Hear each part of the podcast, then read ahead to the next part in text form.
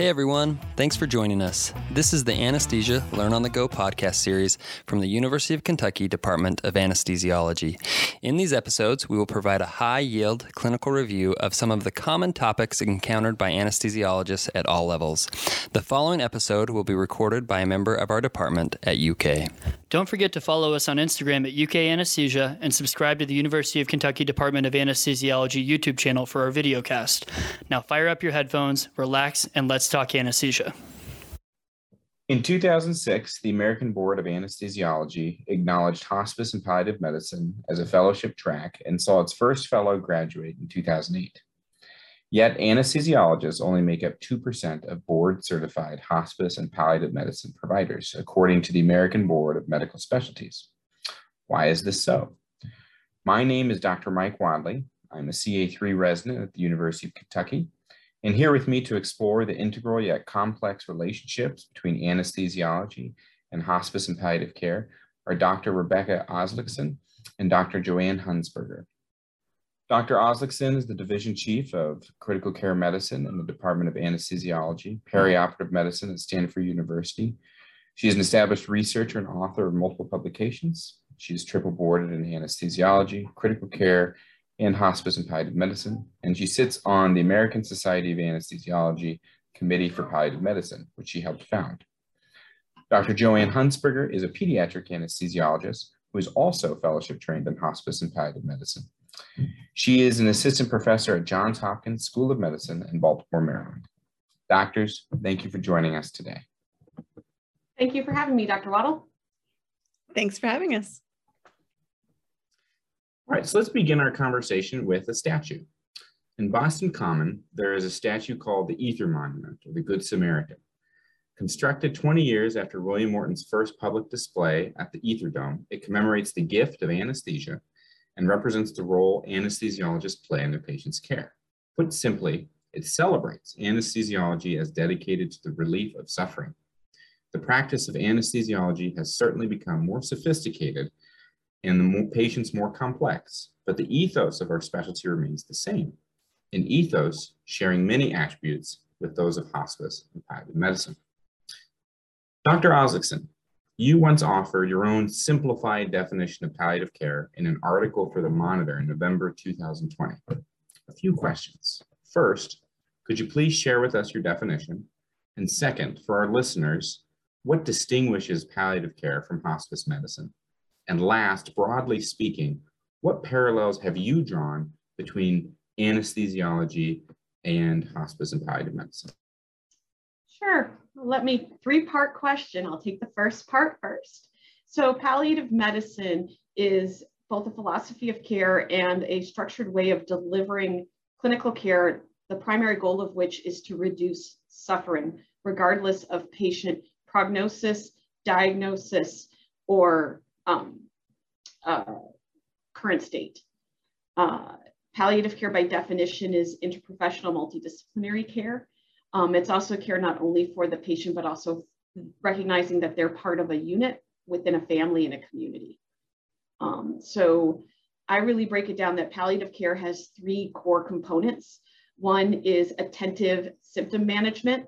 So pain, nausea, constipation, diarrhea, anxiety, depression, anorexia, fatigue, drowsiness, any of those we um, look at very closely and evidence supports that we improve patient symptom scores across all of those when you start practicing palliative care or involving palliative care subspecialists. So attentive symptom management. Um, second is uh, psychosocial support of families, because when patients get sick, families get sick.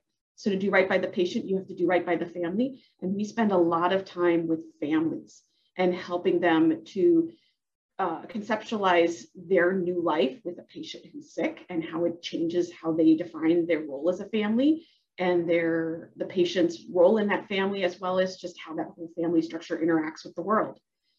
And then the third thing is expert communication skills. So particularly when folks get seriously ill they can have limited energy.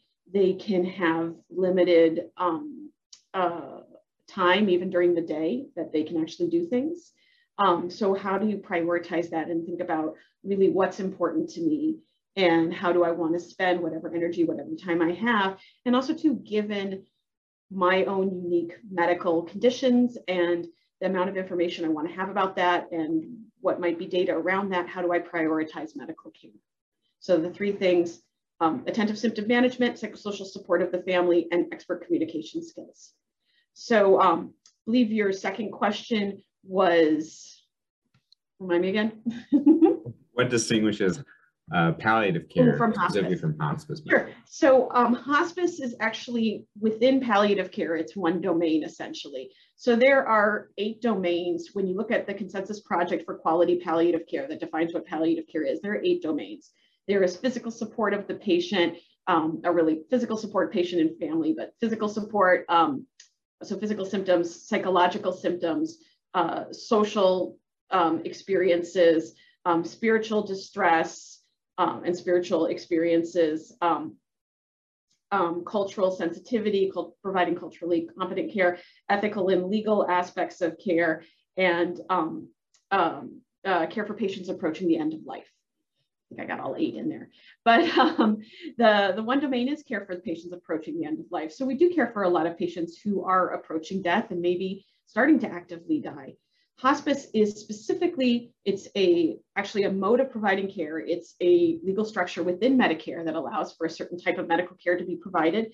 Um, although there are exceptions in pediatrics, um, as well as in some waiver programs, in general, hospice care in the United States is only provided to individuals who are determined by two individuals, um, physicians, nurse practitioners, I think PAs also can do it. They sign what's called a CTI, a certification of terminal illness which means based on their medical judgment, um, they believe the patient has less than six months to live. And with that, then the patient can qualify for hospice. I could get into more details because it's essentially how Medicare is built. Um, but essentially what hospice is doing is providing um, comfort prioritized care specifically for the illness and the diagnosis that is the patient's life limiting illness. So um, if you have, say, a patient that has um, widely metastatic cancer and has a pathologic fracture uh, due to a MET, due to a tumor MET, that would be cared for under their hospice care. If they had a fracture just because they fell on the ice and had nothing to do with their cancer, that actually wouldn't be cared for by hospice. That would be billed to Medicare through another part. But hospice is really specifically for patients and families who are approaching the end of life with less than six months to live. Um, palliative care, as I said, for anybody um, as long as they have a serious illness and it's affecting their quality of life, we can help care for them. It's provided concurrent with life prolonging treatments on a regular basis. I mean, I'm an ICU doctor, take care of a lot of patients pursuing very aggressive life prolonging interventions, and yet they have incredibly high palliative care needs as well. Uh, and the last part, your last question was how do anesthesiologists contribute to that, correct? Or how can we be a part of that? So um, it's actually, anesthesia is absolutely wonderful specialty to come from to be a palliative care doctor um, or a palliative care practitioner. Um, because a lot of what you use as far as drugs in palliative care are absolutely in our core drugs for anesthesiologists. I remember when I was taking my, my boards for the first time in 2010, um, in the room before I was watching a bunch of non-anesthesiologists cramming about ketamine. And it was like, oh, come on, like, you know, like ketamine, you know? So, but I mean, narcotics, um, anxiolytics, um, antiemetics, you know, um, I mentioned narcotics, even more narcotics, non-narcotic pain management approaches. Um, uh, those are a big part of what we know as anesthesiologists, and they are a huge part of our, our toolkit as palliative care practitioners. So anesthesiologists are incredibly well trained to be palliative care practitioners. Um, I think there's a fair number of cultural and pragmatic reasons why not, there are not more anesthesiologists who do practice palliative care, but um, a lot don't even know that it's there. I mean, as you already brought up, palliative care was ACGME recognized in 2006 and the first boards were offered in 2008. So a lot of people just aren't aware of it. And there's evidence that supports still a lot of um, practitioners um, falsely conflate palliative care and hospice. And so they think, well, I don't want to be a hospice doctor. I can't do palliative care. And it's like, well, first off, you could be a hospice doc if you wanted to. You, you could be trained for that, and you could. Um, there are opportunities for that, but absolutely, you could be a palliative care clinician even if you don't want to do hospice. There's, as I said, one domain that's patients for care, uh, care for patients approaching the end of life. There's seven other domains that comprise palliative care, and so there's a lot to be done. Dr. Hunsberger, my first question for you is just to ask you to explore your relationship between hospice and palliative medicine and anesthesiology. How did you come to know about hospice and palliative medicine, get interested in it, and ultimately pursue it having a background in anesthesiology? So for me, I started in anesthesia and just just the field of anesthesia is so diverse. You care for everybody from the itty bitty tiny babies to the oldest of our old. And I think that's we we we just care for everyone. And as part of caring for everyone, I decided to specialize in pediatric anesthesiology. And that's been really exciting profession. Um, we're not quite as specialized in pediatric anesthesia as some of my adult colleagues are here at Johns Hopkins. And so we, again, get to care for a real diverse group of people. And then from there, I practice on the pediatric acute pain service. And so as I think of our pediatric acute pain service, we take care of the acute pain that's just immediately post-op, so post-op pain. And then we take care of a lot of patients who have chronic pain issues who come to a hospital with a non-pain issue, but we're asked to help manage their chronic pain. And then the third population that we see a lot of are patients who are in oncology. And so a lot of oncology pain, mucositis or tumor related pain, tumor burden, um, cancer treatment related pain. And it was that population that I just really grew to have a lot of concern for um, and really wanting to find different ways to be of value to their care team. And I recognized at some point that palliative was in in in a way filling that role of taking care of patients' pain and symptom management, and also really working to be able to have great discussions with their patients. And so that was uh, kind of a, an awakening for me, and I really wanted to learn more about that and bring those skills into my practice as an acute pain physician. And what I found, of course, as we always find in our training, many we learn many things, is that that training of a hospice and palliative physician has been valuable to my work as an educator, certainly the listening and communicating, and as someone who deals not just with patients, but with patients' family members for pretty much every single patient encounter. As a pediatric anesthesiologist, I work with patients and also parents. And so just really trying to see the patient as a as part of a family unit with all the decisions that every every uh, patient and their family makes. And so that's that's that's kind of how I got to hospice and palliative medicine. And that's where I think that I find value in it in my daily practice. Having explored the definition and qualities of hospice and palliative medicine and how it relates to anesthesia, I think that this is a good point to kind of delve more into um, anesthesiology as a spe- the subspecialties of anesthesiology. So um, between the symptoms management, specifically with our pharmacological know-how and our expert communication skills, uh, between between surgeons and such. Yeah, it seems very easy to draw similarities between anesthesiology and hospice and palliative medicine. Mm-hmm. And despite that um, abounding similarity, some subspecialties of anesthesiology definitely seem to render themselves more easily to the practice of HPM, or uh, excuse me, hospice and palliative medicine. Many of my fellow residents here at the University of Kentucky and myself would look to our time in the ICU as the obvious example um, with the difficult family conversations and navigating the end of life decisions. Chronic pain may be another seemingly obvious example. With other subspecialties or practices, it seems more difficult to appreciate without firsthand experience.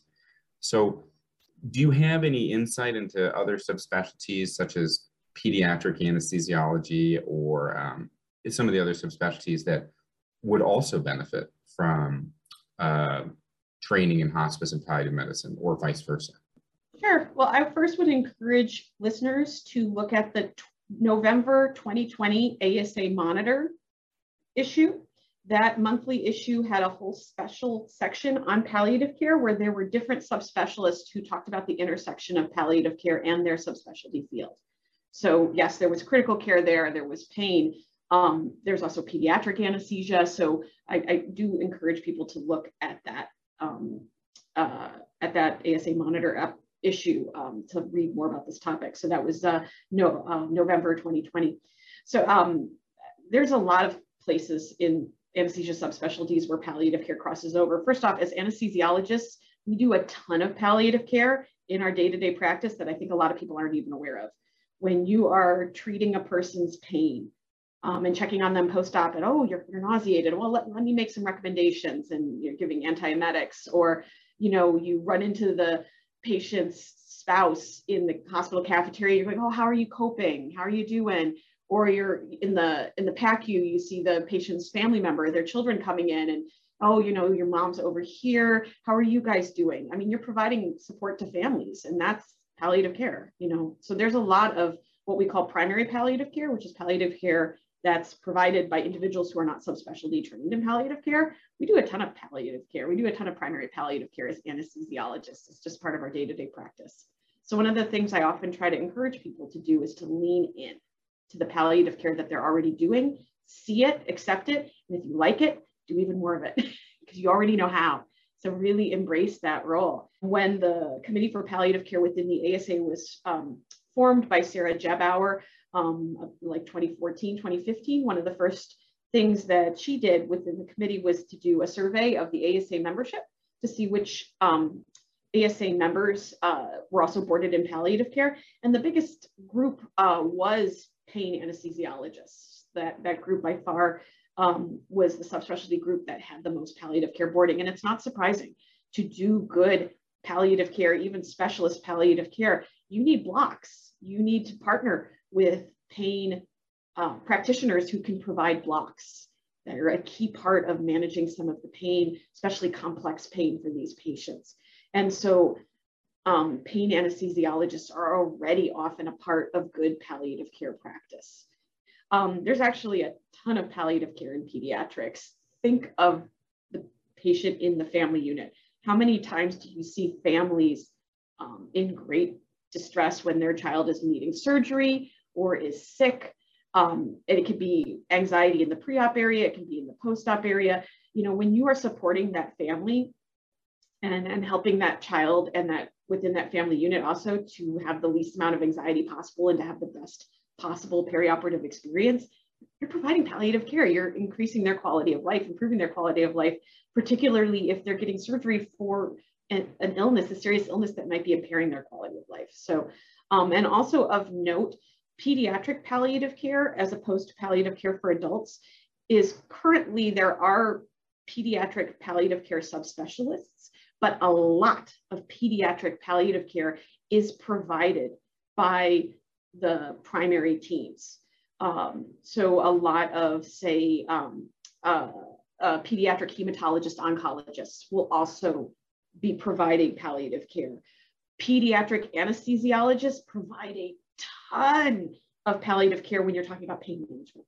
So pediatric pain anesthesiologists, they might as well do a palliative care fellowship as well because they're already doing a ton of palliative care this is a perfect point to turn it back over to Dr. Hunsberger.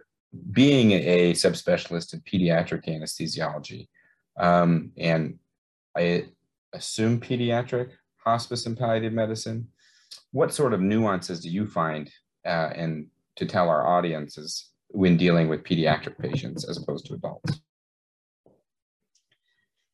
So, for pediatric patients, when a parent is making a decision about the long term care of a child, uh, they have to understand, and, and they do understand, how that's going to affect the other children in their family.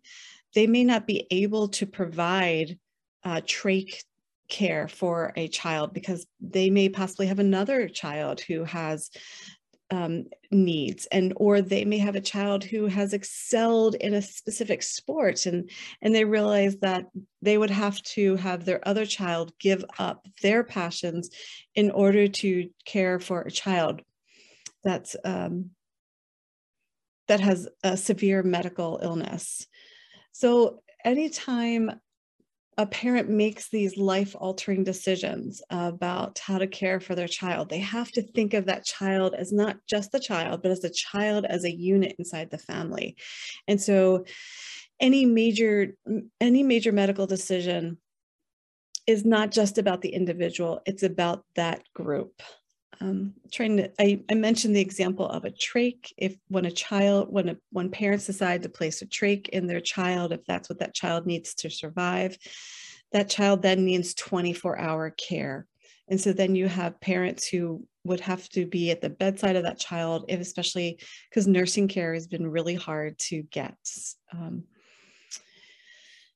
medical care can be very expensive. So if parents are paying for medical care for a severely ill child, they may not have the resources to put into caring for other children.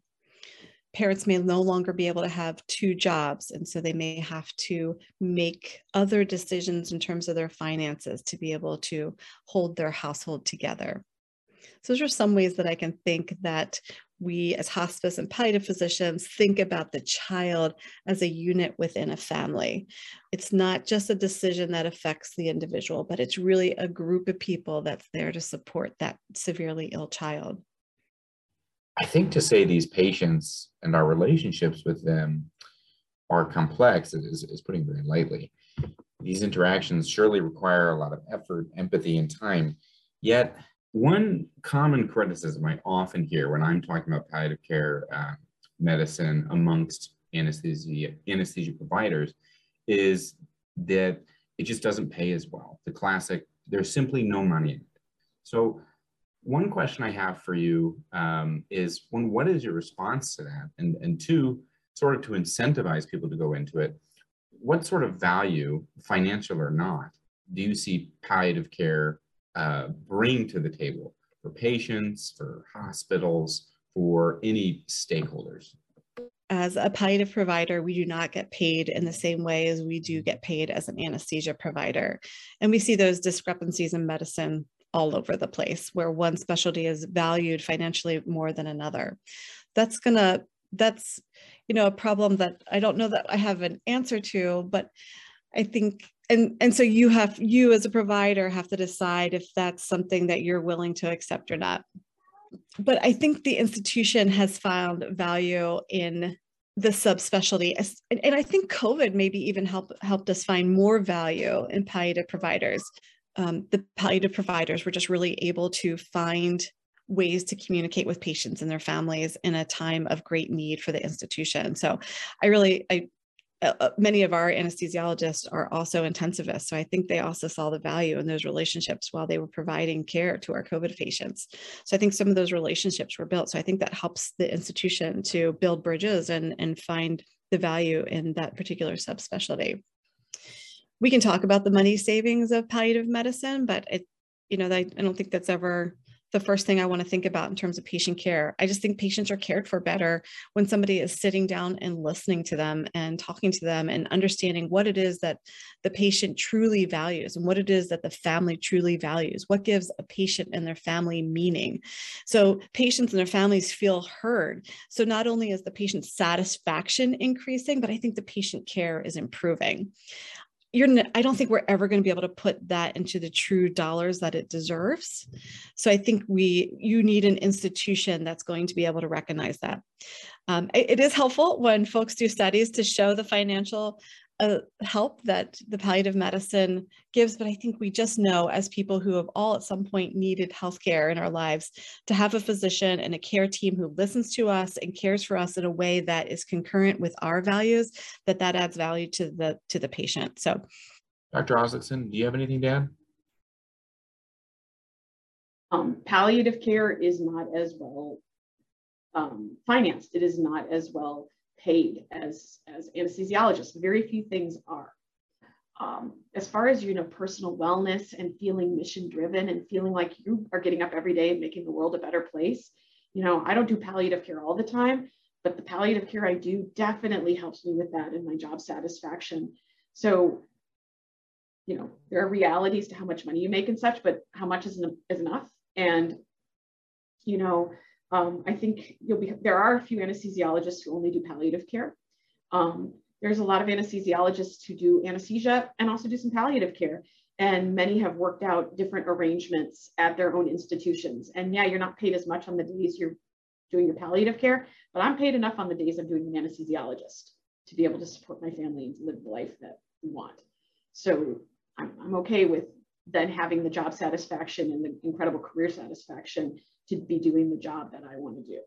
So that's in a fee for service model. So let's think about the future. Let's think about how the American medical system is moving towards value-based care. Palliative care is a huge part when you're thinking about value-based care. So what are the outcomes that are tracked in value-based care? Things like quality of life, things like um, um, good mitigation of, um, of symptoms, things like, well, you're getting surgeries when they are appropriate for the condition you have. And surgeries and who gets them and when are very being thoughtfully discussed and really implemented in, in the right time at the right place for that person. And it's going to be multidisciplinary and interprofessional teams who are going to be needed to care for these patients. And really thinking about that, is there really such a thing as discharge in that universe? There's not, because we're all people who require medical care for the whole continuum of our life. And particularly when you're thinking about value-based care and value-based metrics, it's incentivizing to keep people feeling good, you know, well when you can, but even if you have chronic disease, living as good as you can and being thoughtful about when interventions are really going to improve that. And palliative care is a big part of that. One of the things that's challenging with palliative care is its cost savings. And that's been shown in study after study when it's measured. When you start doing palliative care practices and involving palliative care specialists, people typically are thinking more about what procedures they're getting and costs are less.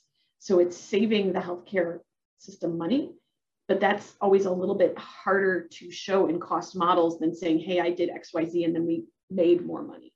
Um, and it's not the reason you do palliative care. You do palliative care because it's better care. You know, one of my closest colleagues and mentors, Tom Smith at Johns Hopkins, says, you know, palliative care is better care and it also happens to cost less. Changing gears a bit to focus on the training involved. Dr. Aslakson, would you mind giving us a 10,000 foot view of what a fellowship in hospice and palliative medicine might look like? So as far as palliative care subspecialty training, the fellowship is a one-year fellowship. It typically will be primarily in adults, although the, there can be rotations in peds as well. It's typically split between hospice, um, like a rotation, but then also um, uh, inpatient palliative care as well as outpatient palliative care provision. Some programs will have home-based palliative care. There's certainly different um, electives that can be had and done. Um, and it's one-year rotation, it's one-year fellowship. There are a few pioneering programs. University of Colorado has one of them where people can essentially work over uh, two years, get a master's, and become palliative care boarded potentially through that pathway. The first class was literally started last year, so it's a brand new program.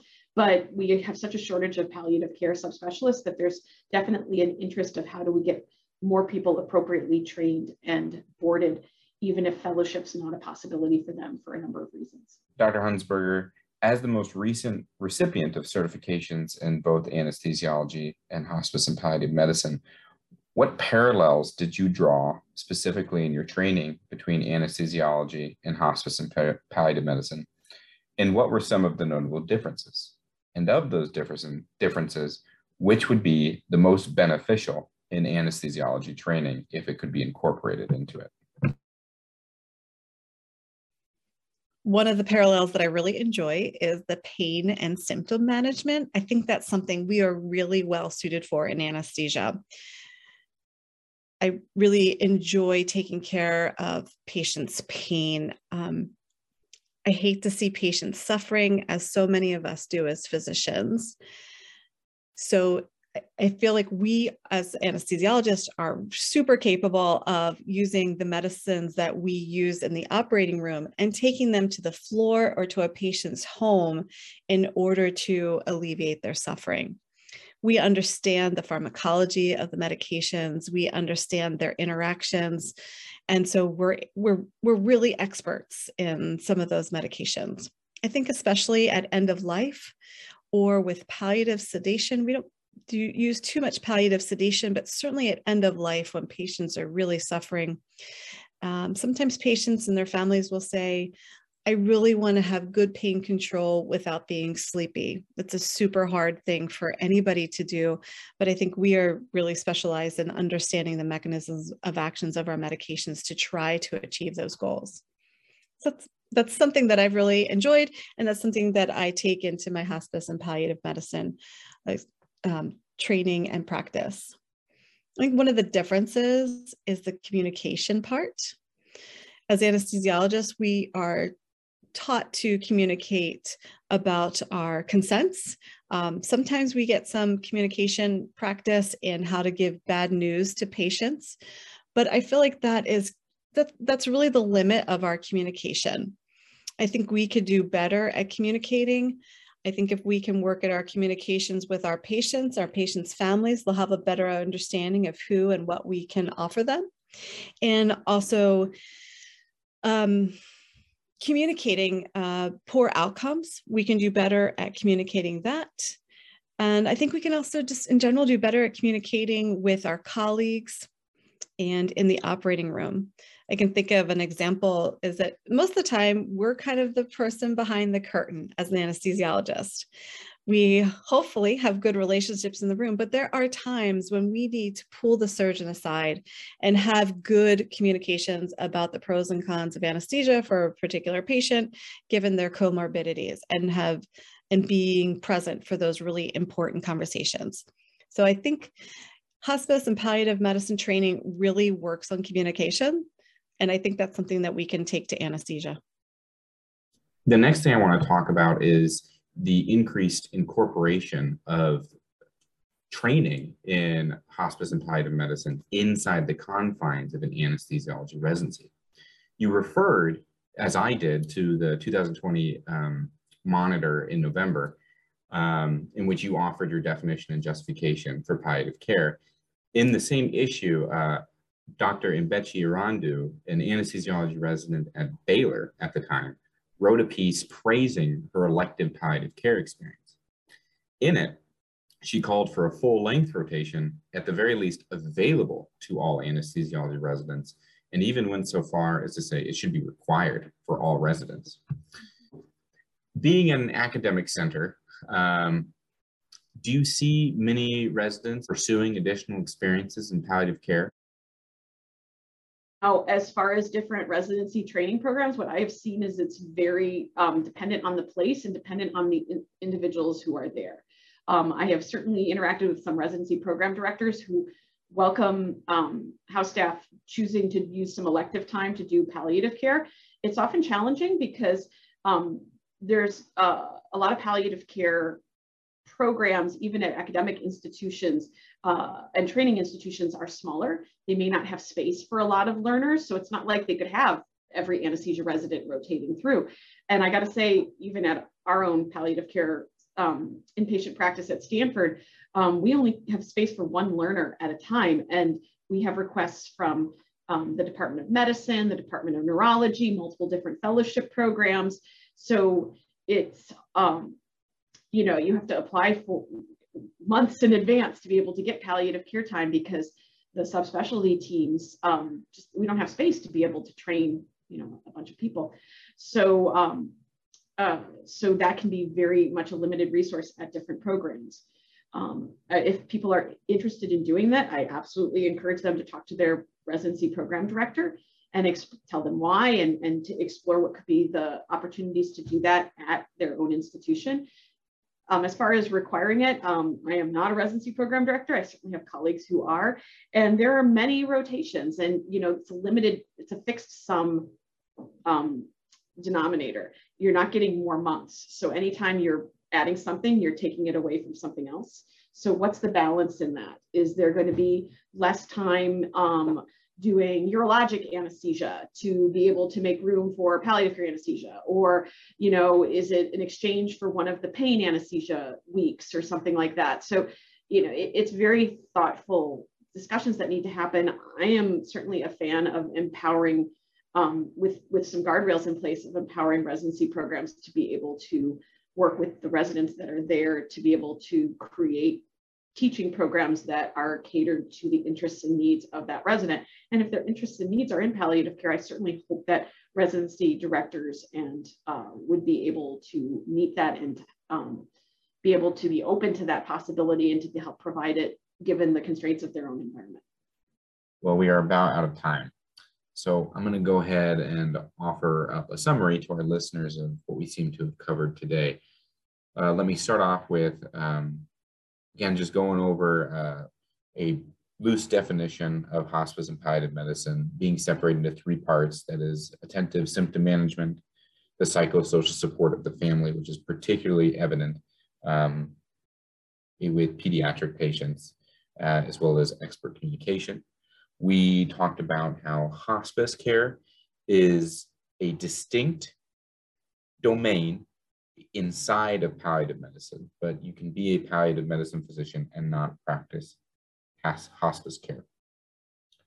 Um, we also talked about how there's plenty of crossover between the disciplines of anesthesiology and palliative medicine, and that patients as well as healthcare providers can only benefit from increased practice of palliative medicine, be it on a primary level, as uh, Dr. Aslakson um, really focused on with leaning into it, um, or um, as a subspecialist, such as uh, both of our, our guests here today. Um, and finally, anesthesiologists, out of all healthcare providers, um, have much to gain and offer um, to and from hospice and palliative medicine by incorporating it into their training as well as their practice. But obviously, some limitations do apply. Any last closing comments? Just I'm so excited for anesthesiologists to know more about palliative care and really to understand what it is, understand that you already do a lot of palliative care as an anesthesiologist in your day-to-day practice. Recognize it, embrace it, lean into it, and especially if you enjoy that part of what you do, learn more and get even better at it. Um, and so I really, this is an opportunity for anesthesiologists to be leaders in the field, particularly when you're thinking about perioperative palliative care. Who's doing that? Nobody's really stepping into that space very prominently. What a great space for anesthesiologists. We could do that so well. And going back to some of what's been said now for over a decade, I'm thinking of David Warner's Rovenstine lecture from 2008 for the ASA, where there really was he talks about an emphasis of anesthesiologists certainly having careers in the OR, but also beyond the OR.